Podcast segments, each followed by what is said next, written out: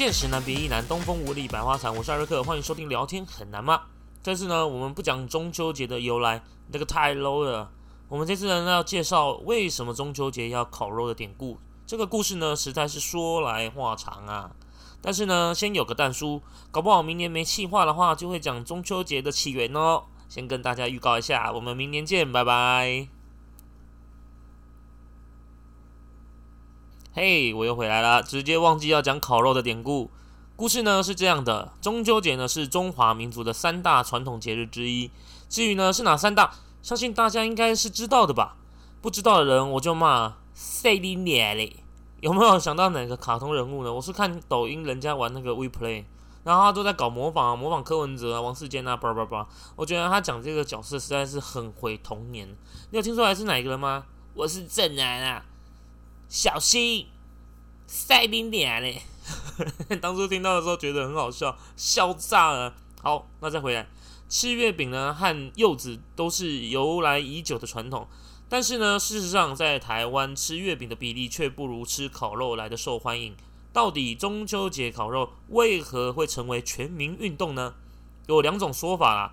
其实大多数不知道第二个。好了，那最近好像新闻也有提到，如有雷同，再听一次。在文史工作者和网友们考究之下，认为和台湾早期的广告词“一家烤肉万家香”有绝对的关联。另一说呢，是跟新族人有关。好，听好了，其实台湾人中秋节烤肉的由来是这档事情，并不是民族习俗或者是什么特别的意义典故，只是一个无心插柳柳成荫的小小误会罢了。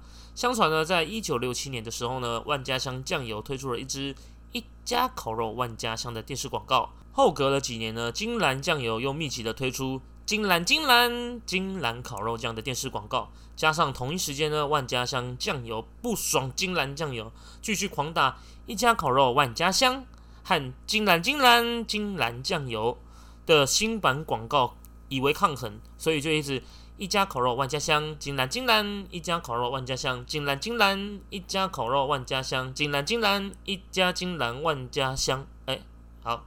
在台湾这两家酱油厂商的电视广告攻势之下，加上同一时间顶好、家乐福，还有以前的万客隆之类的大型卖场、量饭店，中秋节前夕举办的烤肉相关用品与食材的特卖会，齐力之下，哇，台湾人就不知不觉的潜移默化了，开始把烤肉当成中秋节最重要的传统活动哦，甚至中秋节的唯一主角。于是。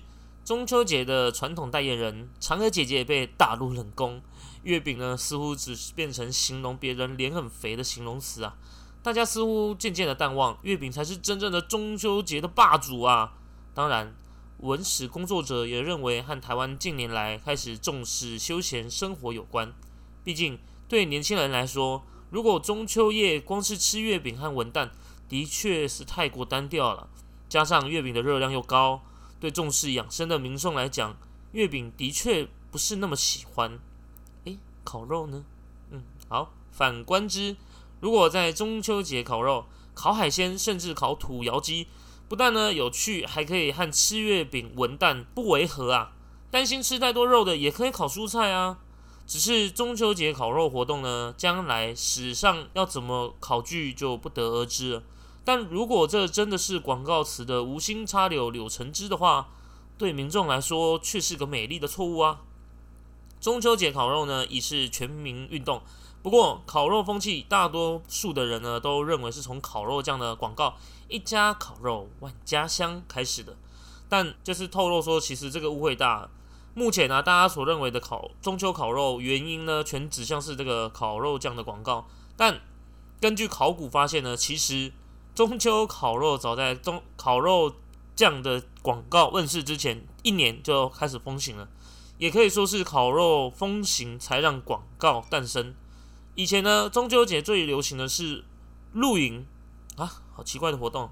直到这个一九八二年呢，新竹地区开始盛行中秋烤肉，不仅风景区到处看到的都是烤肉民众，甚至呢还很多人直接在门口啊、阳台啊架起烤炉。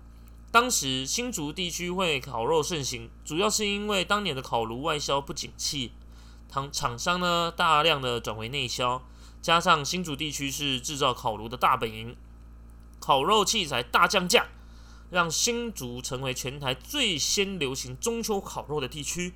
中秋烤肉早在一九八二年就开始了，一九八九年开始成为全国运动之后，原因是跟烤肉用具降价有很大的关系。至于呢，大家一直认为烤肉酱广告带动风潮，该广告呢是在一九八六年才问世的，所以在广告盛行之前就有中秋节烤肉的习俗了。不过呢，相信中秋节会那么不小心成为烤肉节，应该不全是商人的噱头而已。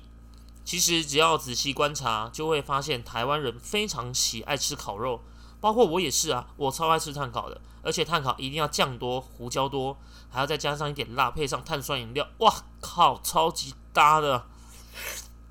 哇，我还有一间口袋名单，它是在三重自强路上，然后一串都是十一元，不要怀疑哦，它的玉米、糯米肠、肉啊，什么东西，巴拉巴拉，全都十一元。但是呢，它是先炸过，然后再抹上厚厚的酱。撒上胡椒粉，超好吃的啊！最推荐、最推荐的就是它的豆皮。它的豆皮炸过之后干了嘛，再抹上那个酱，那个酱完全被那个豆皮吸的紧紧紧的，哇，超级好吃的！有空真的要去买买看。当然，你如果不喜欢的话，也就听听就好。一年中呢，烤肉的次数是非常的频繁的，不管大小活动，周末假日都可以烤肉。各种烧烤店呢，也是生意兴隆。说到烧烤店，诶，我又有推荐了，我就厉害。诶，不是我就厉害，是那间店叫做我就厉害。做火锅店的那段时间呢，凡有什么庆祝啊、聚餐啊，都会办在那边。那个地方哦，大，那开的又晚。我们十点下班呢，晚上十点下班去那边吃，时间是绰绰有余啊。里面的餐点除了新鲜之外呢，最推荐的就是它的餐后甜点——气死地瓜。哦，甜而不腻，口感绵密的口感。让人一口接着一口啊！还有一件事，我很好奇，就是每次啊在烤肉的时候，都会看，诶，那个肉有没有熟，对不对？但是呢，烤好之后，在吃的时候又会问，诶，这肉熟了吗？当然是跟食安问题有关啊。但吃的人到底有多不放心烤的人啊？永远都在问烤好了吗？不过呢，我是觉得美食当前，除了食材本身。又要兼顾大家的胃，室内烤肉倒是没这个问题啊。通常去餐厅吃都还有副餐可以先享用。户外烤肉呢，只要没备齐，哇塞，那个烤好肉之前只能白吐司抹烤肉酱，我是很喜欢啊。还有一点跟烤肉的食材有关，就是啊，你们烤肉会剩下的东西很多的前三名，哎，帮你列出了这三项，你们猜到了吗？第三名就是青椒。诶，我是不知道啊，这是以我的感觉，这个呢就是以长辈角度出发的食材，不吃干嘛要烤呢？没顾好呢，那个皮又会黑黑的；没烤熟呢，吃起来又有很重的青椒味。第二名，米血糕，哈，这个真的煮的、卤的我都很爱，不过呢，烤的、炸的就完全不行。除了调理后硬硬的口感之外呢，接受度也不高啊。它到底有没有熟，看不出来啊，哇！阿鬼，你还是变白色的好了。第一名哇，就是刚刚讲的吐司啊！每次呢都买了一两条，想说一定会吃不够啊，会饿，对不对？再加个淀粉一定会饱。然后呢，根本不会饿，因为大家不是喝饮料喝到饱，就是食材准备的超多。你有听过有一种饿叫做阿妈觉得你很饿吗？他们就一直买，一直买，一直买。哎，不搞啦，哎个买啦，哎呀怎样被加掉？结果呢，都是剩很多，根本就吃饱了，还以为每个都是大胃王，可以把吐司全都吃光吗？不可能的啦！所以呢，吐司一定会剩下来的。反正呢，长辈一定会觉得说，啊，嘿胖姐姐加不完个啃完给你拿，好，明天吃好不好？后天再吃好不好？下礼拜再吃好不好？干脆明年再吃好了。虽然呢，早餐吐司煎的酥香。再买一罐烤肉酱来配，哎，好像也是蛮爽的。尽管啊，哦，台当局呢全力推行节能减碳，但呢中秋节烤肉的活动还是一样受欢迎啊。虽然疫情影响，不过呢之前不少的社区甚至会封街烤肉，借着中秋节烤肉和街坊邻居、亲朋好友感情交流，还会办一些里民间的活动、抽奖之类等等。而家人彼此间呢，也可以借着烤肉，从准备食材、生火到烧烤，进而促进亲子间的感情交流。哦，不好意思，这个有点屁话，我倒觉得还好。呃，也难怪啊，有小学生啊会把中秋节和烤肉连接在一起。诶，你们还记不记得我们小时候，不管国中、高中、大学，好像都蛮喜欢烤肉的。特别是国中、高中，国中，诶，哇，国小吧，好像还在学校的教室烤肉，后来就并禁止了，规定阴蓬蓬。啊，高中呢是去外面那种，呃，我记得我那时候读松山工农嘛，然后到那个彩虹桥，就是老河街那边的。随便一坐啊，反正还可以烤，就在那边 stand by。所以这个烤肉也是有满满的回忆啊。反而呢，这个主角月饼跟文旦呢就没有那么受欢迎了。虽然月饼还是很多人在买啊，而且也不便宜，比起来呢，它还是略胜一略输一筹。但是中秋节烤肉这个奇特的习俗呢，反而变成了台湾独有的特色呢。